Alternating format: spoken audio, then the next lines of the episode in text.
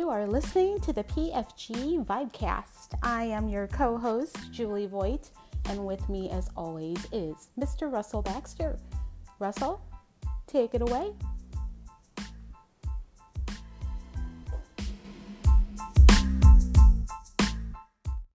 No, I think I've said before doing this show. Um, the opportunity to work with the people that I've had for more than 30 years um, in the in the media business and uh, the NFL media business, in television and radio, and all the different things that I've done. Um, there's a lot of people that you get to know um, who are very visible to the public, and there are some people who aren't as visible to the public. Um, and there's a gentleman we have on tonight named Craig Mortale, who I have more respect for than than maybe he even knows. Um, we've known each other 30 years. Um, he was a producer at ESPN. Uh, for those who think they recognize the name, um, won a few awards, critical acclaim for his work with Muhammad Ali. Um, but first and foremost, he is quite the scholar when it comes to NFL history, and it's something that him and I have shared over the years for an awfully long time. And we we brought Craig on here tonight to talk about the Green Bay Packers as we continue our history series um, on PFG Vibe um, Sport. How are you doing? Russell, I'm I'm I'm doing very well. That I'm on the phone with you again, and Julie, hello to you too. Um, we we do go way back, and um, I spent about six years covering the NFL for ESPN as a feature producer, and and worked uh, on our first six years of the studio product, starting in 1987, which is where Russell and I met, and we've formed a, a, a lifelong friendship and bond through that, and shared our passion with the NFL. And I'm I'm, I'm happy to be on. So, Craig, now, just a couple weeks ago, I was out in Wisconsin, and I just thought it was like the most beautiful place to be at the community the, the people everyone they were just so friendly so my question to you just to start off easy what is it like to be in green bay and what is it like to be at lambeau field and, and just the atmosphere the fans how what explain that well i could i could one up you because i was there last week um, in wisconsin oh. i was not in green bay last week but i, I spent a week with uh, my in-laws in wisconsin and um, Green Bay, Wisconsin is like no other professional sports city in America, not only because it's the smallest, but it's the most passionate fan base because I believe the citizens feel the team is their own, even though they do sell stock, and, and my wife is a stockholder in the Green Bay Packers. It, it, it, it is pointless because there is no value in it other than self your personal pride in being a part of the organization. And I think everybody in that community on game day um, feels that they are a part of the game, part of the team. And you don't get that anywhere else. I'd say, Russell, your Steelers are pretty close, but there's nothing like game, game day at Lambeau Field is more akin to a college game, perhaps even more intense than a big college game. Uh, the only thing it's lacking is the marching band, I suppose. But um, in a nutshell, you know, if you if you're from Wisconsin, you feel the Packers are part of you. It, it would be very hard not to feel that way unless you were from the southern side of the state and you might be a Bears fan, or if you're in the western side bordering the Mississippi River, you might feel you're more of a Vikings fan. But in general, if you're from Wisconsin, you feel the Packers are part of you.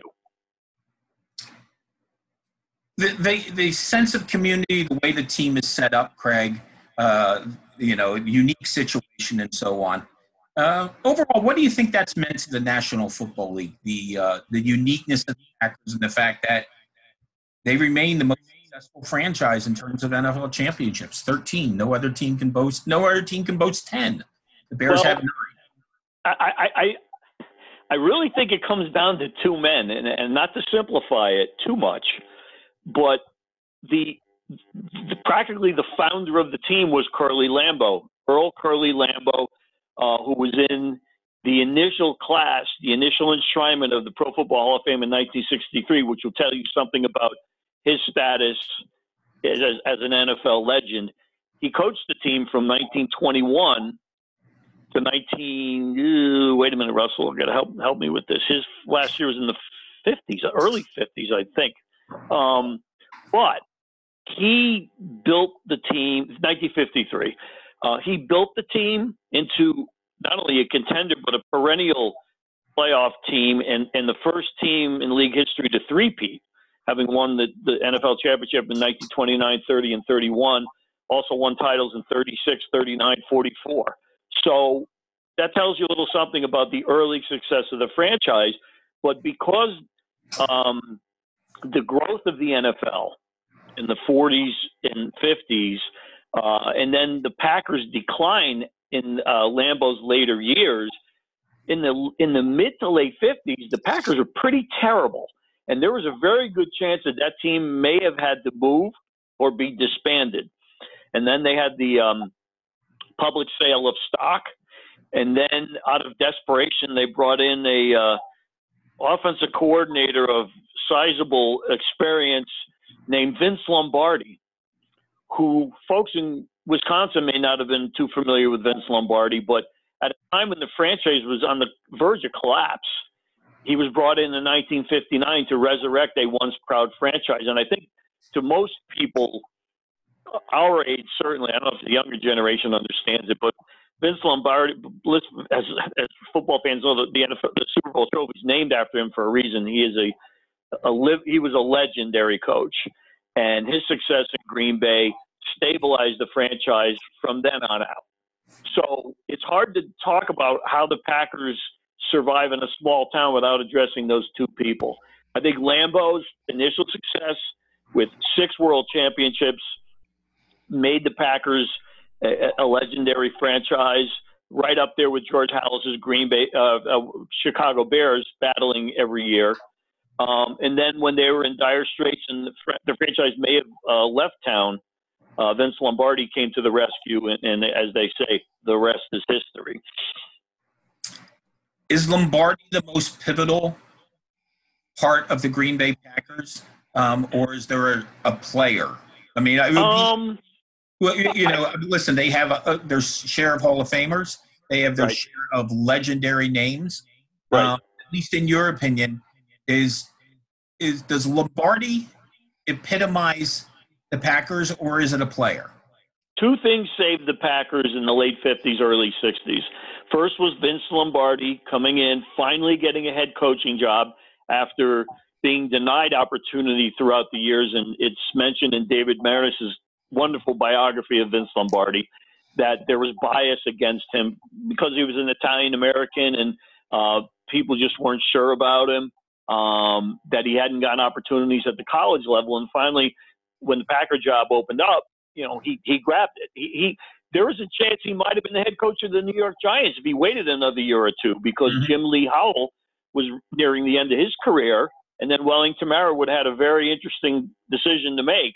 Do I hire Tom Landry, our defensive coordinator, or do I hire Vince Lombardi, our offensive? Well, back then they weren't coordinators; they were just offensive coach or defensive coach. Um, so I think in part Lombardi saved the franchise. The other notion was, and this is more of an economic notion, was revenue sharing in the NFL. I think Pete Rozelle was a champion of that. Certainly when he became the uh, commissioner. Russell, maybe you could help me on this. I'm not so sure if it was a Bert Bell thing before Rozelle, but through revenue sharing and the big TV contracts that started, I think, pretty much in the 60s with CBS, um, each team got an equal cut, which meant Green Bay, a small town of less than a uh, hundred thousand back then, was going to get the same slice of the pie that the New York Giants were in eight million uh, population New York City. So I think those two things in conjunction. So yes, I think Lombardi was a pivotal person, but the economic structure of the league that changed that allowed revenue sharing that's the other main factor. I think if the Packers were terrible and there was no revenue sharing, they might have either collapsed or moved. If they won without revenue sharing, that still might have been a factor. But once revenue sharing came in, the franchise became solid. I love that you went back and, and talked about that because, you know, when, when you look at the landscape of the NFL, Craig, and New York, Chicago, um, you know, eventually Los Angeles, the Cleveland Rams, the Rams right. were in Cleveland before they went to Los Angeles. And you think about all these, you know, big cities, these metropolises, and we all, you know, so many times we talk about major media markets. um, in sports. You know, Philadelphia, Boston, Green Bay. It, it, it sticks out like a title town. I can't say a sore thumb when you have 13 titles. That's nothing to be sore about. Okay, no. but I think that's something. There's something magical, absolutely magical about that. And speaking of magical, there, is there a moment with the Packers that you would consider something that you'll never forget, very memorable to you? One of those, you know, landmark type of a play, a game, um, something like that? Yeah, well, it's hard not to talk about the Green Bay Packers and not talk about the Ice Bowl. And as mm-hmm. you know, I'm old enough to remember watching watching it on television as mm-hmm. a wee about I think I was about five years old, but I do remember on the old black and white Zenith uh, watching Bart dive in to win that game, Bart Starr, the late Bart Starr. Um, that that's indelible to me. Those black and white images, and, and I rooted for the Packers back then, even though I grew up in you know Connecticut, a New York Giants fan, and loved the New York Giants, but they were pretty horrendous back in the late '60s. So it was easy to root for Green Bay because you know I'm I'm Italian American, Lombardi's Italian American. Uh, Lombardi came from New York. There was a lot of reasons why it made sense for Giant fans to root for the Packers on the side, which I did.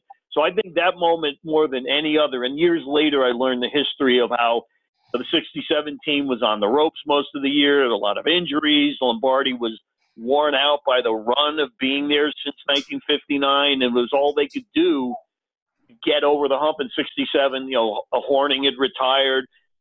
Jim Taylor was traded. Um, Jim Ringo had left in the mid 60s, but there were a lot of changes to the team from the 61 62 championships to the team in 67. And Lombardi, through his genius, plugged in role players, guys like Travis Williams, who came out of nowhere to run, return kickoffs. He picked up Chuck Mercein midseason to fill in in, in an oft injured backfield.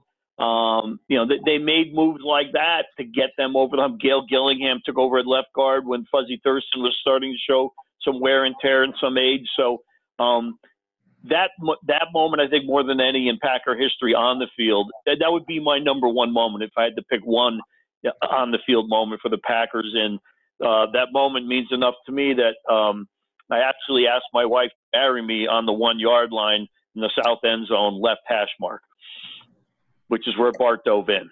Oh. and eventually she got the ice from you too, right? Well, she got it right there, actually, Russell. Okay. I was right. on my knee with the ice in my hand. But you know what? Until you said that, I never put two and two together. Now, uh, when we're finished here, I'll have to go run and tell Paula that. That's very smart out of you, Russell. Yes, I gave her the ice on the spot from the ice bowl. Absolutely. Thank you. So, of course, Craig, I live up here in, I would say, the Midwest. So, I was born and raised into a family of Bears fans. Um, no, I did not carry over the tradition, unfortunately, but um, the Packers and the Bears rivalry, and we know that's going to be one of the first games of the season. Um, do you have a favorite Bears versus Packers history moment? Um, keep bringing it back to my wife. When I first met her, she worked in the public relations department of the Packers, and I spent two weekends during the 96 Super Bowl season mm. filming an outside the line special for ESPN. And those two weekends, they were, they were going to be hosting. Uh, and the first weekend, late November, was against the Bears. So I actually witnessed the Bears Packers game in person. And mm-hmm. being that weekend where I first met my future wife, that will always have a special place in my heart. Um, God, there's so many over the years. I mean, Russell, you can't you can't forget that game where the fridge went in against the Packers. Yeah, uh, on Monday Night Football. That that's that's that's stuck in the craw of Packer fans forever. Um, you know, in in in recent years, I mean, they played. They were in the playoffs not so long ago. The uh, the, the the Packers went into Soldier Field and and beat the the Bears. So um, other than that, there aren't a lot of recent ones that stick out to me. I think more history ones. I, I, there's one where Hornung, uh, I think when he set the record for when he had 176 points in 1960, I think he, his last points were at Wrigley Field. I remember he threw the ball in the in, into the uh, bleachers at Wrigley when he scored. That that was kind of a memorable moment. Um, it seems like when the Packers were successful, the Bears were not in my lifetime. They had a run in the 20s and 30s and 40s where it, they went back and forth. But I'd say through most of the 60s, 70s, 80s until now, that they, they were not hot when they, they were not hot at the same time. So it didn't make for a lot of memorable matchups, at least to me as as an outsider to the rivalry. hmm I have a bizarre one to be honest with you, and and you know, getting the opportunity to co- uh, work with Mike Ditka um, at ESPN, um, having a chuckle or two over the asterisk game. You remember that? The asterisk game. Don Majkowski throwing the ball over. The, he was past the line of scrimmage, and he threw a winning touchdown pass. Uh, and that was that was during my time covering the NFL. So that was what eighty nine. Nine, I believe. And Mike Ditka, because they lost the game, Yep. Coach Ditka made the Bears public relation department put an asterisk I next do to the remember final that now that you score, mention it. Yes. and it was there Um, for years and years. The last time I looked, it was taken out, but I can verify that it was actually put in there. Wasn't that great catch that Antonio Freeman had on Monday night against the Bears? No, that was against the Vikings. But wasn't there? I you know maybe in '96 I'm thinking he made a spectacular catch at Soldier Field. May not have been the one the the Monday night one, but he Right. made a ridiculous catch in '96 to, to win a Packer game at, at Soldier Field, I believe. But I like yeah, you it it just seems that when they're not hot together, the games Right. are less memorable. right. But you know what? Come to think of it, Lombardi's first win as head coach was at then City Stadium, which became Lambeau Field, against the Bears, and they carried him off. I believe it was a seven to nothing win for Green Bay. Well, it's it's funny you said it because I was doing some. Uh, I'm working on a different piece for scheduling, um, uh, scheduling important games and stuff like that. So I was really digging back into the recent history of the rivalry, and you're and you're so spot on because first off, for all the times they have met, I think they've met in the playoffs twice, twice over all that history, and talk about lops, uh, lopsided from 85 to 91 okay? The bears 12 of the 14 meetings craig since then which what dates to the arrival of brett Favre in 92 eventually Mhm. Aaron Rodgers. are you ready for this Go for it. Packers are 40 and 15 against Yeah. the bears since That's right. 1990 40 Not, and not 15 surprising at all. No, I mean the let's face it. In the last fifteen or twenty years, the Bears had really two seasons that you'd go, oh, all right, and that they're ba- they're on the come now.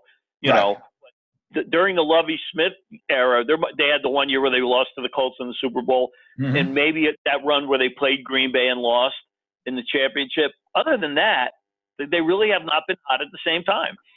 Yeah, it's it, it it's funny. It, it it's just one of those, uh, it, and it's so it's so different because you talk about different rivalries in NFL history. Some of them are born out of tradition. Some of Right. them, you know, like Dallas and San Francisco, uh, are born out of the postseason.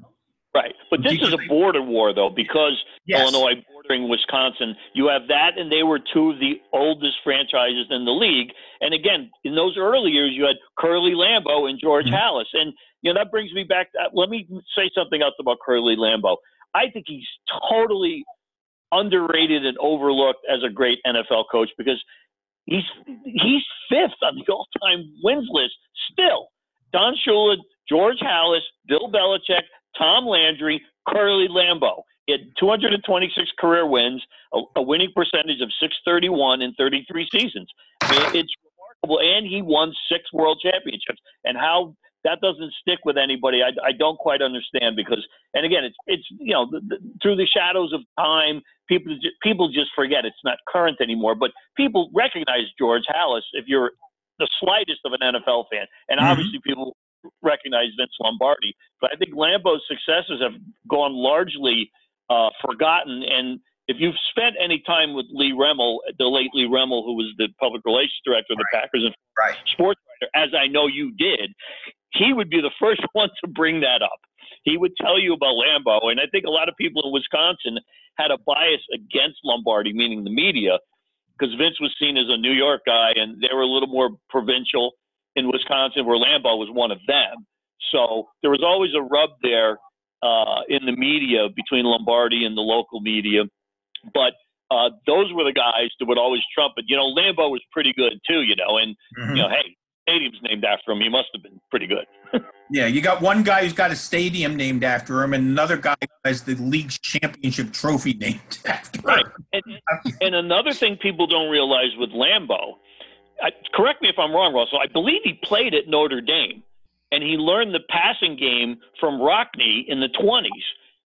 So, or in the teens rather. So when he came into the NFL as a player, he already understood the early passing game, which is why he had great success with Arnie Herber and Don Hutson in the Mhm. 30s and early 40s. Yeah, Don Hutson. Boy, you could do four hours on Don Hutson.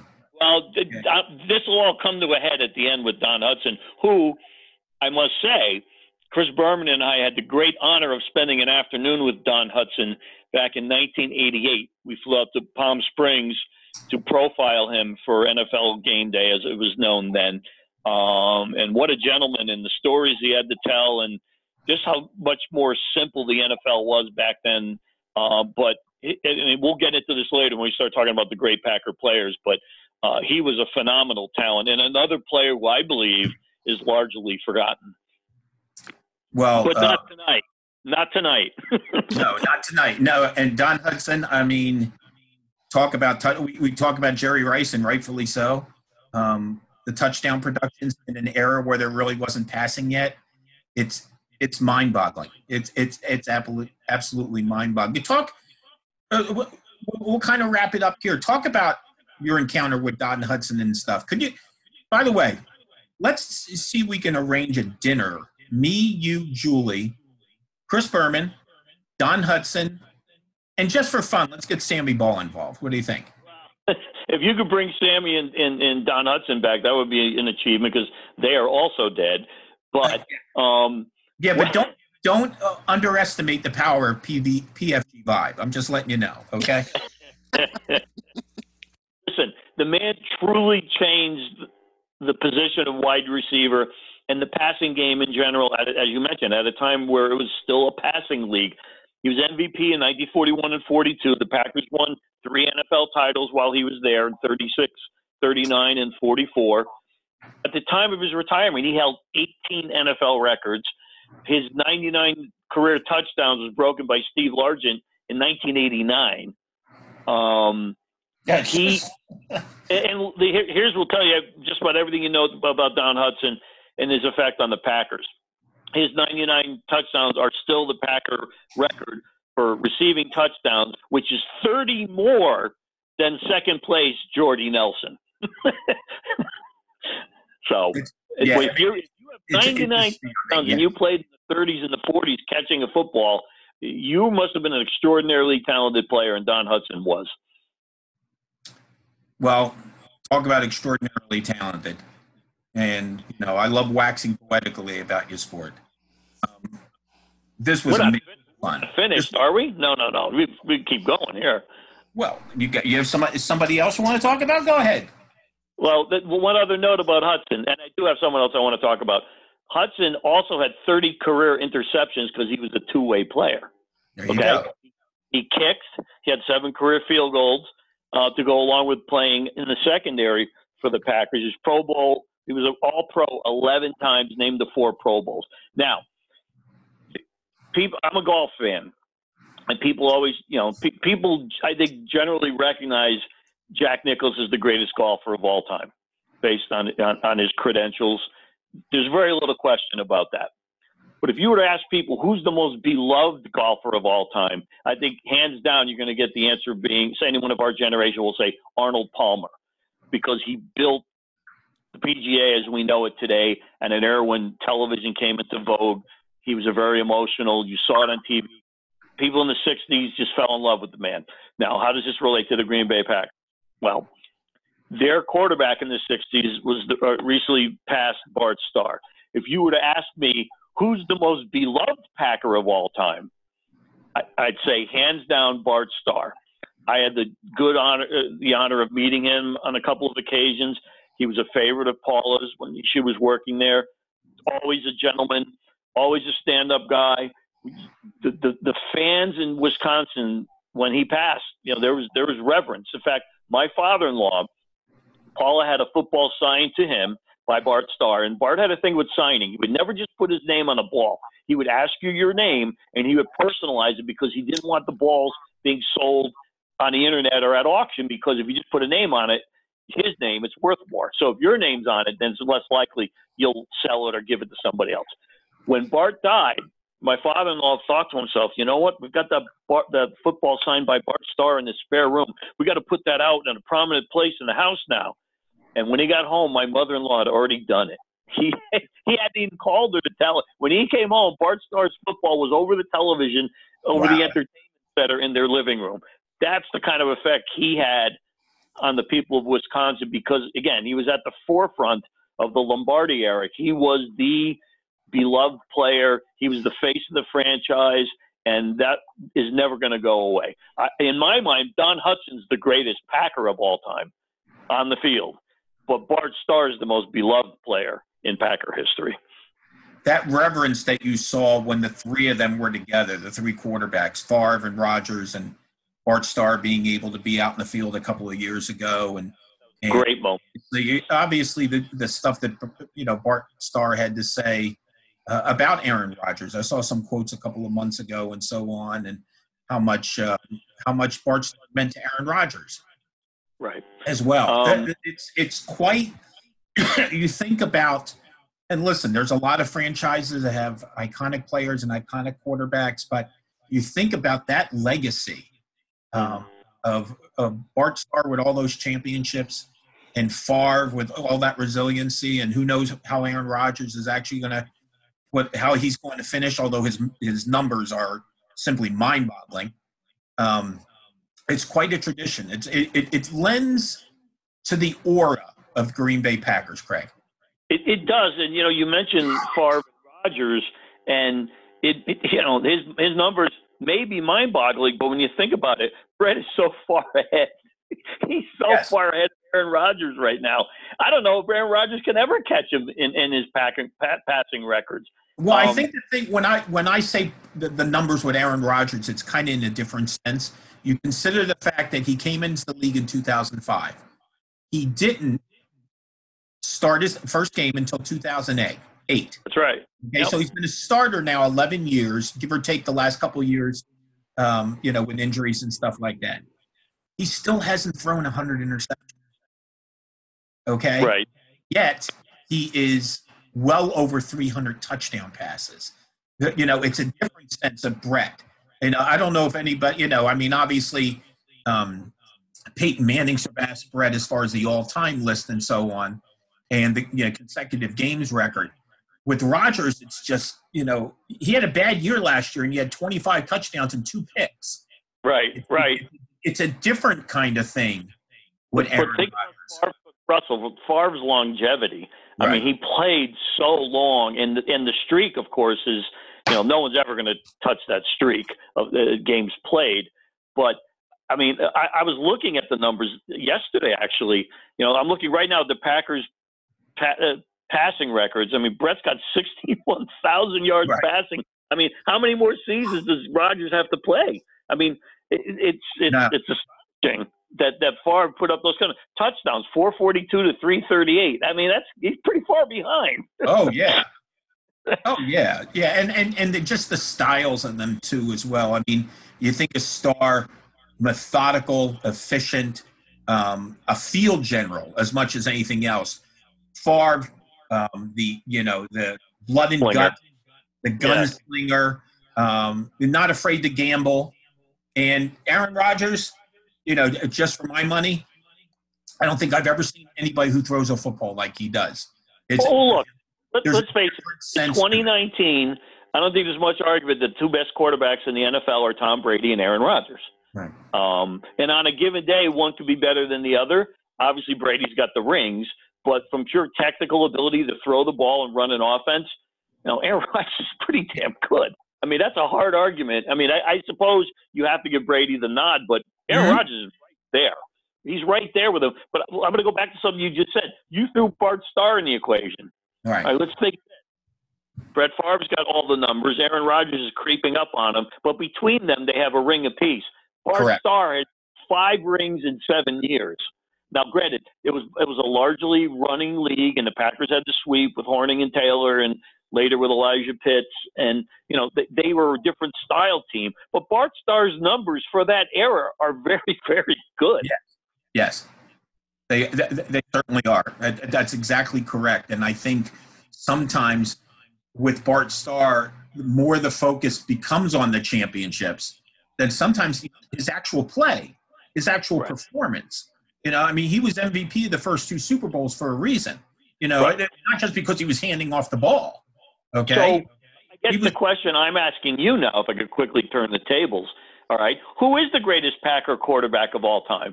Because I'm not asking greatest quarterback of all time. To me, that's a different discussion. Bart Starr is the most important quarterback that ever played for the Green Bay Packers. I'm sorry, he is. Now his numbers don't equate with the other two, but from leadership and getting an entire state behind him, I mean, Brett Favre was pretty close. I people in Green Bay until he left town to play for the, less so for the Jets, but when he played for Minnesota, that Oh. burnt a lot of people in Green Bay, and I think that that's kind of simmered down. Those embers have cooled with Favre, but he was a pretty beloved figure before that. But I think you can make an argument Bart Starr might be the most, the best quarterback in Packer history. Well, he would get he would get my vote because when I look at it, I look at it as a combination of things. Okay, the success, uh, the balance. You know, it, it's not like and and you know we're not talking about the Miami Dolphins of the early '70s. You know, in the Super Bowls against Washington and Minnesota. Okay, in which Bob Griese barely threw the football. Okay. Right. Um, and that's not a knock on Bob Griese. That's they, they were successful that way. They went to three straight Super Bowls. They obviously had the right formula. But Right. what Bart Starr, I mean, and, and not even so much the champion, you know, they they went a shootout at the Cotton Bowl against Right. Dallas. Okay, a 34-27 game. Mhm. Okay. Um, you know, they the, the guiding of the team down the field in the closing minutes. When when, we, when you talk about the Ice Bowl, more of the focus obviously goes on the one yard plunge. There was a lot that happened before then of him Right. manipulating that team down the field. So right, and a lot, you know what? He was throwing little dump offs to Chuck Mercein and Donny Anderson, Yep. and methodically moving the ball and working the clock. I mean, you know, in his era, it was really Unitas was the guy you thought of as the, Mhm. you know the two minute quarterback. You know, the field general at the end of the quarter, at the end of the half, or at the end of the game. But Bart Starr was able to do that too. Well, you know, one of the things that Boomer and I used to talk about is, you know, the ability to win the 13 10 game and also the 34 27 game Right. as a team. Okay. That to me is always very, very fascinating. And that's, I think, what we saw with Bart Starr. And, you know, And let's let, let's also add mm-hmm. this to credibility for Bart Starr. He called his own plays. yes. In that era, the quarterback called the plays. And and I've heard Packers the Packers of his era have told me that on game day Lombardi was about as useless as, as can be because his job was to prepare them for Sunday. Nobody prepared a team better than than, than Vince Lombardi in that era. You could say that about Belichick now. But that team was ready to roll on Sunday, and once the plan was in place, he basically put them out there. I mean, he was not making a lot of in-game changes, and Bart was calling the plays. So, um, you know, he did a lot of yelling and screaming and what the hell is going on out there and all that. But essentially, you know, they were they were just ready to roll like a well-oiled machine. They knew what to do. All they had to do. The brilliance of Lombardi was he brought them to the point where all they had to do was execute, and that's on the players. And you have to prepare them for that in any sport, but particularly football, because you know there's there's 11 people moving at once, and they all if one guy fails, the play fails in most cases. So um, that was his brilliance and motivation. I'd say preparation and motivation is what made Lombardi great.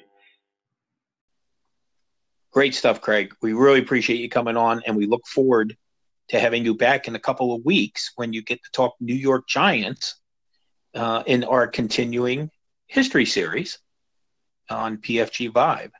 Um, and uh, later this week, we're not only going to have a little more on the Pro Football Hall of Fame, Julie, um, but as the great Billy Joel once sang, it's just a fantasy. It's not the real thing. So we'll let people think about that. Hopefully, you enjoyed our latest show, our 26th episode of the PFG Vibecast. So for Julie Noted underscore PFG for PFG Vibe and for Backs Football Guru, hopefully you're following all of us on Twitter. If not, um, we will find you. And uh, hopefully you enjoy what we do.